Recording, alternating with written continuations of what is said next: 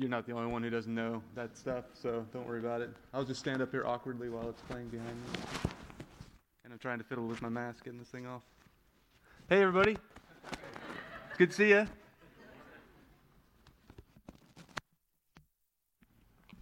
Everybody doing well? Good. It's good to be back with you. I was out uh, visiting family and friends uh, back in SoCal last week, uh, and uh, Graham was four or five inches shorter than Jill when we moved out here. And now he's caught up to me. He's like, uh, he's six foot now, and uh, he's got like two inches to go on me. So, you know, a lot's happened in the, the last 18, 19 months or so. Um, hey, well, in his 2005 address at the commencement of Kenyon College, David Foster Wallace, the late novelist, began with a little parable. He said there was this old fish out swimming around, and he comes across these two younger fish and says to them, Hey, boys, good morning. How's the water? And they kind of look at him, puzzled. And he swims on, smiles. The other one says to the other fish, the younger one says, uh, What the heck is water? It's a good question to ask every now and then. What is the water that we are swimming in.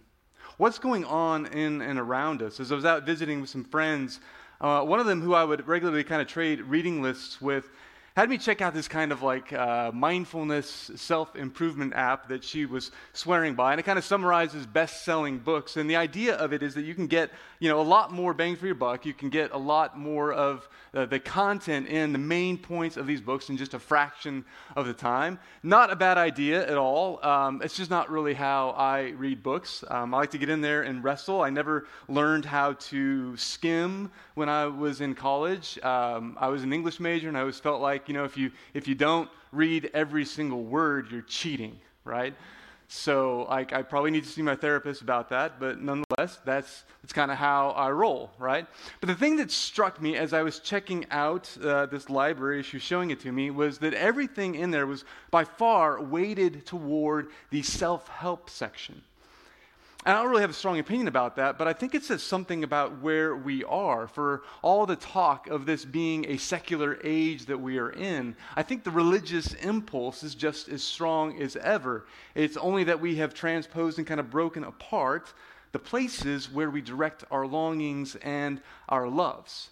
Um, that was already kind of a, a healthy trend going on pre COVID. COVID just kind of poured jet fuel on a pretty healthy fire that was going on there. And the places where we carry these longings and these loves, these places where we look for transcendence, is kind of gotten broken apart to where it's now everywhere. Instead of church, you know, it's, it's goat yoga or a soccer match or something. Instead of worship, it's going to a really great concert. Instead of community, it's, it's CrossFit. Instead of teaching, you know, really good TED Talk. Instead of spiritual practices, it's a mindfulness app. And a lot has been written over the years about the, the, the rise of kind of politics taking on a religious tone where orthodoxy is measured in terms of political ideology and purity. And here's the thing I'm not taking a swipe at any of those things or at the people who kind of have directed their longings in those places. Except CrossFit, that's a cult, right? Like, I'm sorry. Like, and if you're like, no, I didn't. Sorry, That's what a cult leader would say. You know, it's like, right? I don't. I don't do that. But the reason we kind of go into these different places is that we are creatures of habits, and when our habits get disrupted, when they get kind of spread apart and broken into different places, we, you know, the longing that we have has to go somewhere. The search has to go somewhere. Our hearts are restless. And deep down, we have this kind of impulse toward, you know, that things are, they should be other than how they are. We have this innate longing for transcendence, this desire to be rooted in something bigger than us, something that has the power to save us, something that has the power to transform us. Another thing that's in the water that we just kind of are in is that we are now constantly in the, in the midst of this void being shaped by all kinds of digital distraction. Every day we wake up and we are being formed and discipled by something. And so I've said the question is not whether you are being shaped, whether you are being spiritually formed. The question is who or what are you being shaped and formed by? Who are you being shaped to become? We are, you know, on the day in and day out bombarded by digital messaging or by the post-sexual revolution kind of idea that sex is just you know play for adults. It doesn't have any sort of meaning or anything like that really behind it. Or we're bombarded by our culture's sort of you know beauty and, and body standards uh, I don't know if you saw this, but just recently the Wall Street Journal had this bombshell kind of reporting on Instagram's own internal documents, which are all about how psychologically damaging the app is to. Uh, to young people, particularly to teenage girls. If you are a parent of a teenage girl, I, you know, I, just check it out. It's if you can get around the paywall, it's it's worth a read. And it's not, you know, if it's not the, the comparison game on social media, then it's the culture of consumption that's always, you know, prompting us to have more, to kind of create that itch and then slide a, a product into the algorithm so that, you know, it's, it's getting colder out. You need your 13th jacket or whatever it is. And the philosopher Jamie Smith calls these cultural liturgies. There's these, these kind of cues that shape us to the practices of the media or of shopping or of politics. And they're, they're just the things that are out there, they're the water that we are in. You don't have to try to be shaped by them. They are coming at you from all kinds of different places. They're, the, they're like the default setting that we are in. If you were to just wake up as a person in our culture, you would not have to try to seek these things out to be shaped by them. They would be having their effect on you in all kinds of ways, largely because they operate underneath the level of conscious thought. They operate on the level of shaping your habits. Just a click here, just a swipe there, just a scroll here. And they're not aiming for your mind, they're aiming for your heart. Because what we love, what we long for, is way more powerful than what we think. So, if those are the things that are working against us, if that's the water that we are swimming in, how do we practice the way of Jesus so that we can participate in the kind of life that He has on offer? Well, over the last few weeks, we have talked about scripture and community as kind of foundational pieces of our apprenticeship. And so this morning, I want to talk about a third piece what it means for us to be rooted in practice as a kind of counter formation for all of the unconscious habits that are directing our loves and our longings, all those things that are happening beneath the surface of our awareness. And by that, I mean specifically the spiritual practice that Jesus modeled all throughout his life throughout the Gospels, kind of out there hidden in plain sight, is the fact that Jesus' teaching and Jesus' way of life are things that he expected his followers to put into practice. And so, if you've got your Bibles, I want you to uh, open them up to 1 Corinthians chapter 9, starting at verse 24.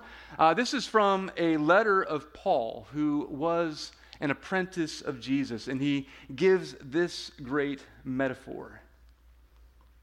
He writes, Do you not know that in a race all the runners run, but only one gets the prize? Clearly, Paul was not a millennial. this was written a long time ago. Run in such a way as to get the prize. Everyone who competes in the games goes into strict training. They do it to get a crown that will not last, but we do it to get a crown that will last forever. Therefore, I do not run like someone running aimlessly. I do not fight like a boxer beating the air. No, I strike a blow to my body and make it my slave, so that after I have pre- preached to others, I myself will not be disqualified for the prize. Friends, this is the word of the Lord. Thanks be to God indeed. Paul's metaphor for what following Jesus is like comes from the world of athletics. It's like a runner running a race or like a boxer in the ring. And this kind of, you know, illusion would have uh, connected with his audience because every year in the city of Corinth, or every two years in the city of Corinth, the Isthmian Games were played. They were this kind of Olympic style competition. Tens of thousands of people would have come to the Colosseum to take part and to watch in them. And he uses this idea of an athlete in training all the time.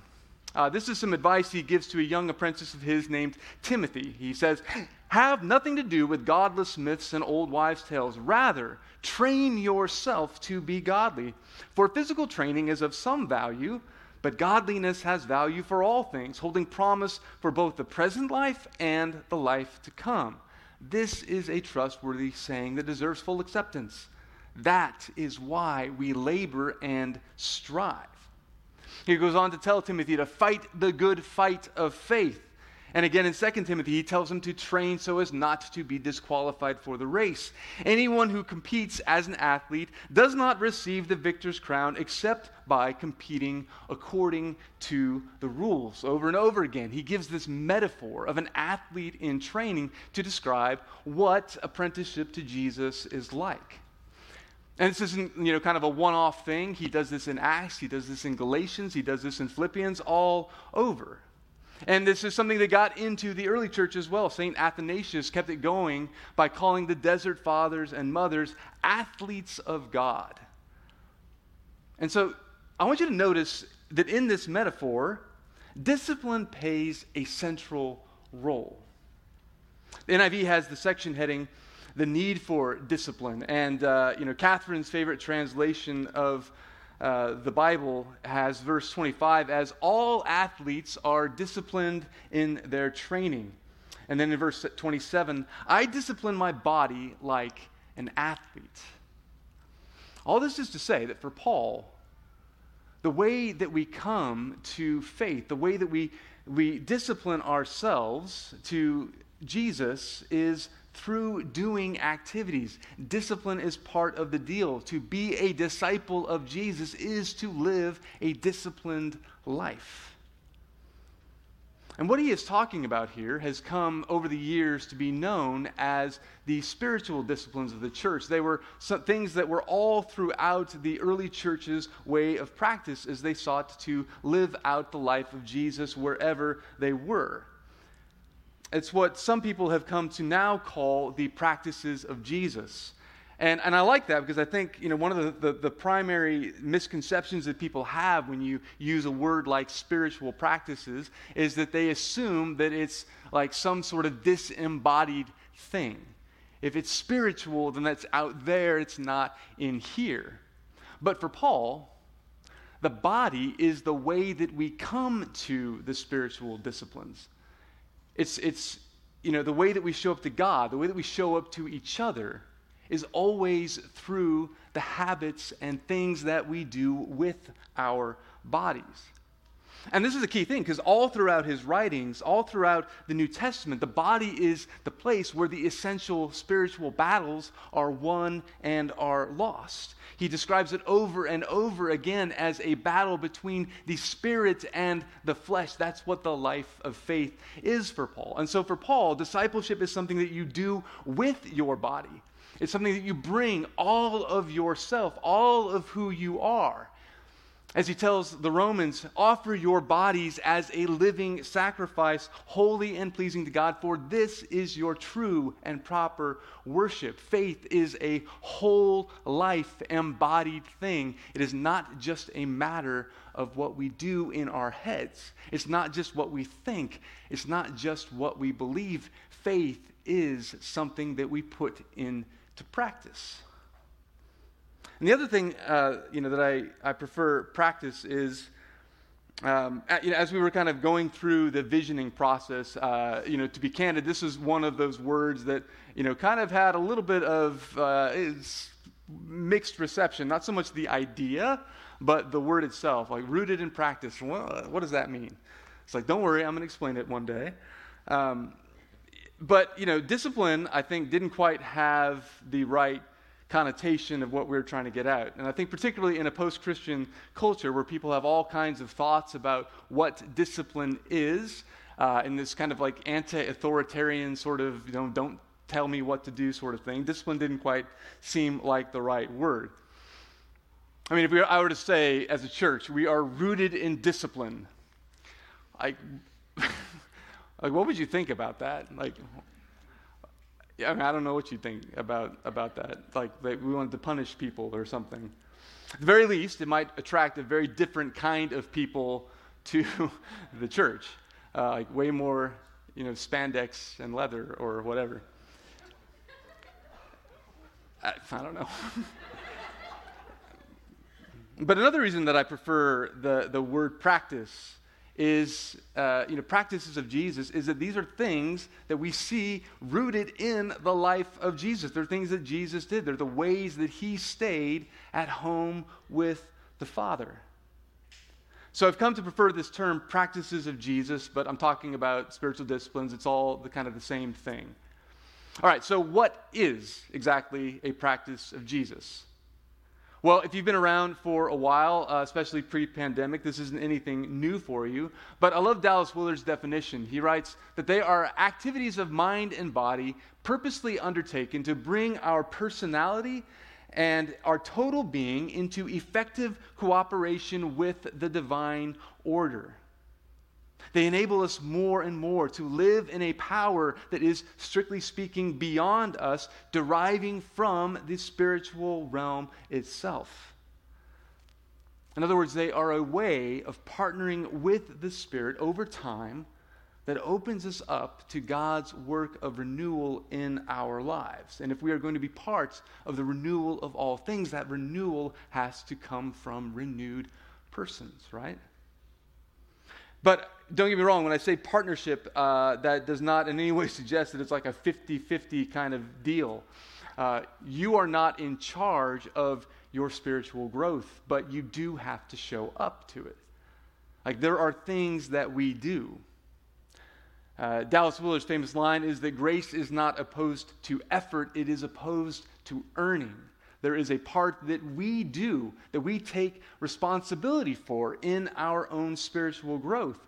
But it's the Spirit who brings about the fruit of transformation. God is the one who is doing all the heavy lifting in us. And the reason that we take on these practices is, is precisely to put a check on all of the habits that are swirling around in the water of our environment that sort of unconsciously shape us all the time into being a particular kind of person, and we put on instead the practices of Jesus himself. Now, there's not like any sort of official list out there about what the spiritual disciplines are because, you know, if you look throughout the life of Jesus and you see yourself doing things that Jesus regularly did, you are on pretty good ground. Uh, anything that you see Jesus doing repeatedly throughout the Gospels, it's a good idea to put that into practice. But there are things like, you know, silence and solitude, scripture, uh, meditation, anything to do with the Bible itself, uh, meditating on it, memorizing scripture. Sabbath, we spent some time last year talking about the need to take a 24 hour, you know, kind of time each week to stop and rest and delight in God and to worship. Uh, it's, it's prayer, it's, it's community, it's gathering together regularly with other people who are following Jesus, like Mike talked about last week.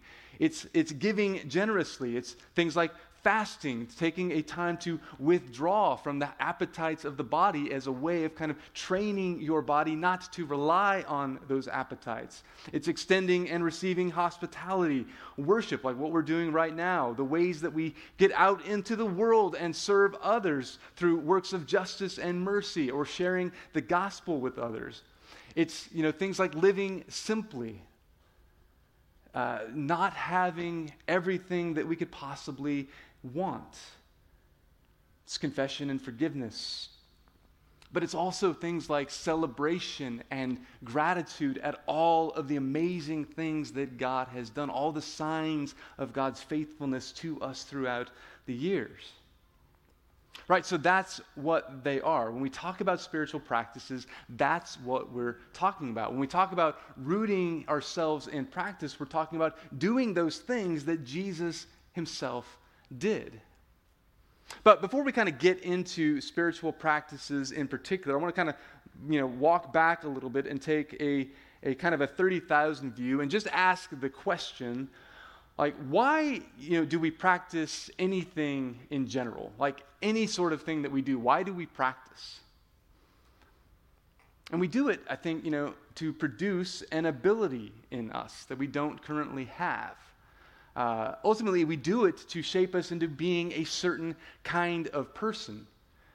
We practice anything that we do in life to become a kind of people who, over time, are able to do things that we can't presently do. It's an investment in the future.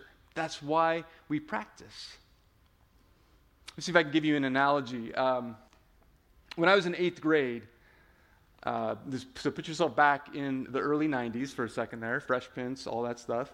Uh, NBA was king. Like, I grew up in the height of Showtime Lakers. And look at those shorts. Uh, Magic, Kareem, James Worthy, Byron Scott, AC Green, uh, Kurt Rambis with his mullet and those crazy goggles that he would wear. Like, that was my jam. Now, ba- baseball was always my first love, but in the 1990s, if you were you know, in Central California, basketball was where it was at. Uh, I know the Hawks, you know, Dominique Wilkins, right around that time. Like, it was a good time to be, you know, in love with basketball. I wore out this VHS tape of Michael Jordan's playground. Um, you know, and you remember that Gatorade commercial? Like, like Mike, if I could be like Mike. Remember that one? I mean, the NBA was everywhere. I still sing that song, uh, only now I'm, you know, it's about Mike St. Dennis for me. if I could be like that guy, then that would be pretty cool.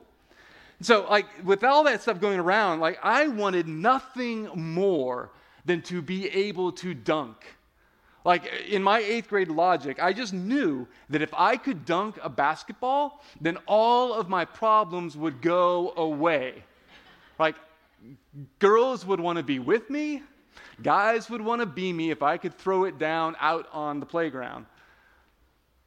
So what do you think would happen if I, you know, went out there and I tried really hard to dunk, but I never trained myself to do it? What would happen? Nothing would happen, right? Turns out you can't be like Mike by watching a video. It might inspire you, but it's not actually going to lift your feet off the ground. So I went into training. I bought these shoes. Anyone remember these things?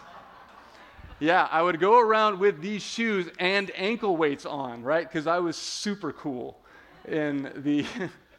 and and I, you know, I was like 5'10 and uh, 130 pounds soaking wet when I was in eighth grade. So I drank protein shakes all the time. And I had this neighbor across the street who had a home gym. And so I would work out three times a week. And then when ninth grade came around, what do you think happened? I still could not dunk. But I grew a few inches. I stuck with it. By my senior year of high school, no problem. Dunk all the time. I wanted the life I needed to take on the lifestyle. See if I can give you a better example of that. There's a story about Michael Phelps from the 2008 Olympics. And in the 2008 Olympics, he had already won uh, nine gold medals up to uh, the point in his, in his career. Um, but on the morning that he was getting ready to swim for his best event, the 200 meter butterfly, you know, he got up, did his morning routine, kind of went through things as he would normally do. And as he got to the pool and, you know, had done his stretching, had done his, his pregame routine, he had, you know, squeezed himself into his suit, which apparently took like 20 minutes each time and he got himself ready and he got out there, put on his headphones, was ready to go. And then when he jumped into the water, he noticed immediately that something was wrong. His goggles started to fog up. Best race, you know, by far the favorite to win. But by the time the second term came around, he was completely blind. He could not see where he was going. So instead of trying harder, and just kind of moving frantically about a pace, he relaxed into his training. You see, he had actually trained for this moment. His coach, Bob Bowman, had him once swim laps in the University of Michigan pool at night with the lights out so that he would know what to do if something like this happened. And so instead of panicking and swimming really hard, he switched in his head to counting his strokes. He hit the turn, came back, counted his strokes to the end. The result? Gold medal, gold medal number 10 and a new world record. He had become, over the time of these disciplined habits, he had become the kind of person for whom winning a race was just part of the routine. It was the natural extension of his ability. Maybe you can see where I'm going with this. A practice is a way of being intentionally shaped into a particular kind of person so that what comes out of us is akin to our second nature. We don't have to think about it, we just do. Spiritual practices are to the way of Jesus what scales are to musicians, what training is to an athlete, what a sketchbook is to an artist. They are activities that open us up, only they don't open us up to our own ability. They're ways that we are opened up to the power of the Holy Spirit to shape us and allowing the deep work of transformation to get in us so that our character and our actions begin to look more and more like Jesus instead of whatever habits or sorts of things that are unconsciously operating on us all the time. So every time you open up your Bible, every time you, you fast, every time you come to pray or, or come to your community group, every time you intentionally pursue silence and solitude, what you are doing is saying, wow, you know, life is, is crazy, especially with my iPhone, especially in, you know, this, this city that I live in. And with all these things that are, that are coming at me, all my desires out of whack, and, but here in this moment, I, I, am, I am here, and you're here, and, and we're together. And, and you open yourself up to the life of the Spirit, to have access to this life that is beyond you. And that is why all the disciplines they are just a means to an end, but the end is Jesus. The end is looking like Jesus. And so it's, it's not like you know you pursue these things to earn favor with God. It's not like you pursue them to put on a checklist of like, oh look, I read my Bible six times. Let me post it on Instagram or whatever. I'm fasting. Let me post it on.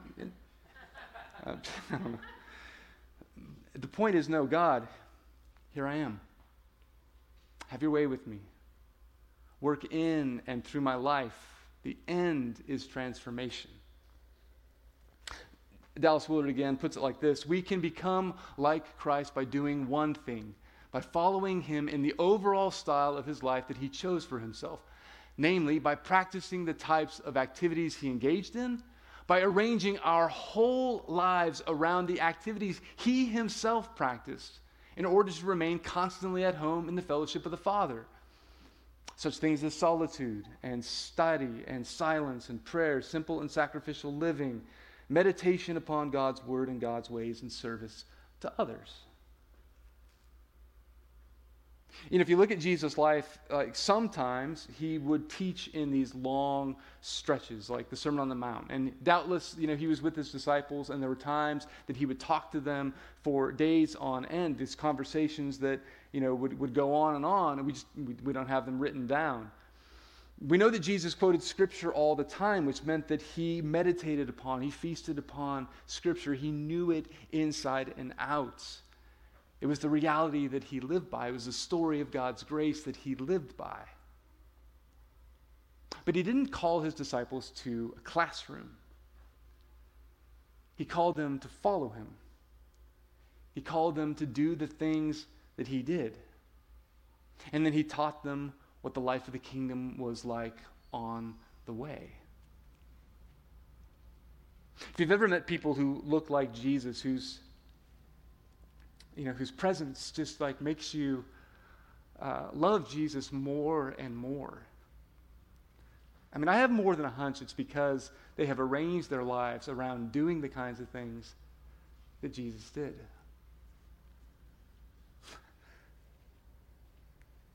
Oh, sorry, I'm getting a little choked up because I'm thinking about. Um, I got I got to spend some time with this couple last week. Sorry, this isn't like me. All right, here we go. Uh, and for, for, for years, one of them, they, they, they've led this community group for people who have severe mental illness. Um, some of these illnesses run pretty deep. Um, he's, he's bailed these men out of jail. He has taken them to the hospital. He's been there with them when they've you know, had to go to court and stuff like that. Um, been with them through thick and thin. And this group started out when the pastor of the church that he was attending asked this, this man to tell these other men who were suffering from schizophrenia that they needed to leave the church because they were, you know, they were disrupting, they were scaring people and all that. But my friend, he just he couldn't do that. And so he he started a group. And these men that were asked to leave, they brought friends to the group. And he's been meeting with them every week for 20 years.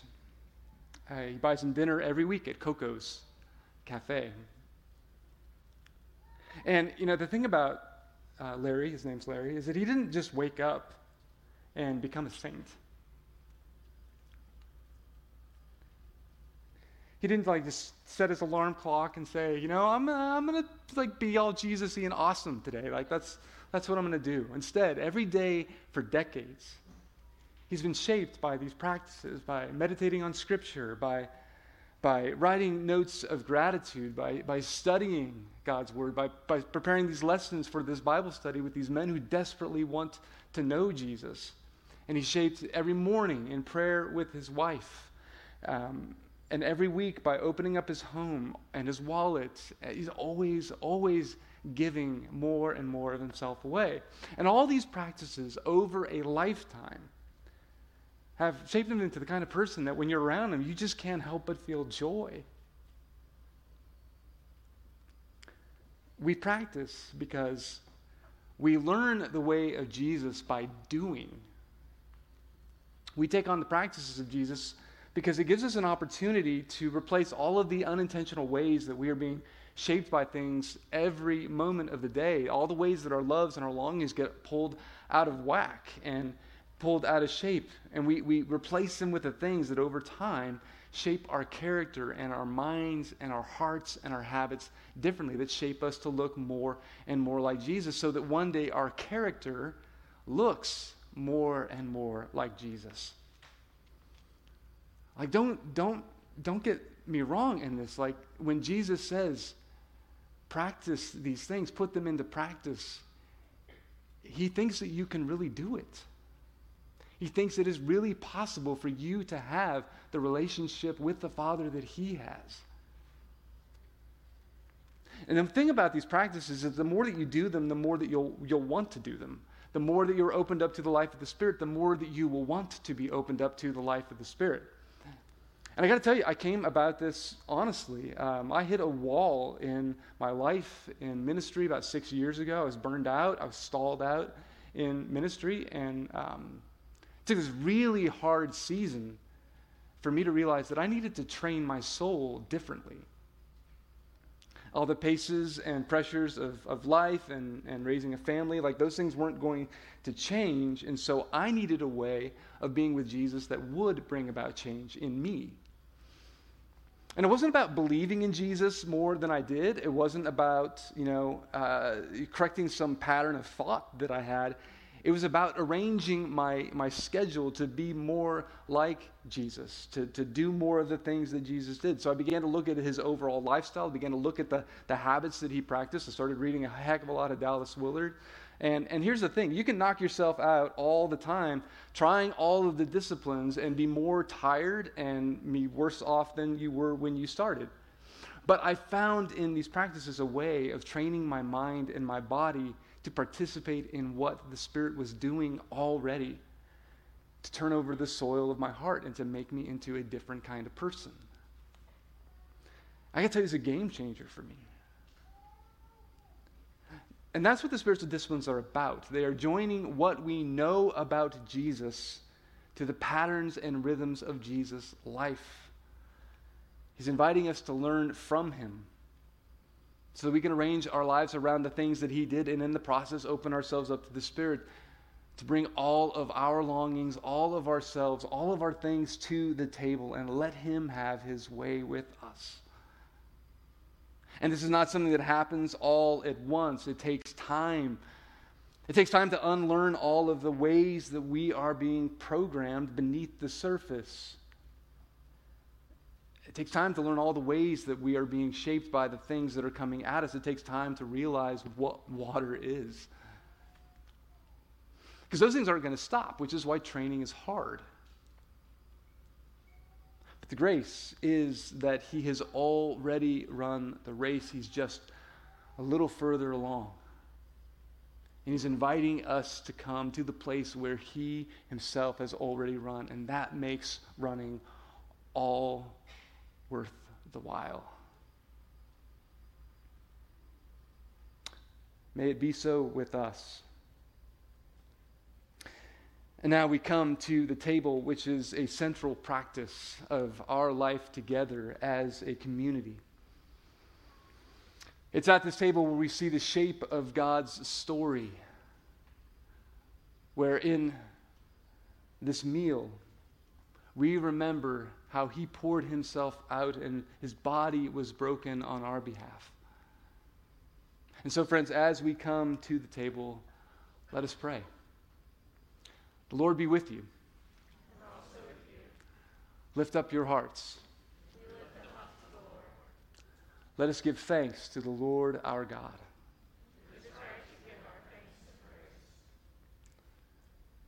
Friends, on the night that Jesus was betrayed, he gathered his disciples together in an upper room, and after he had given thanks, he took the bread and he broke it, saying, This is my body broken for you.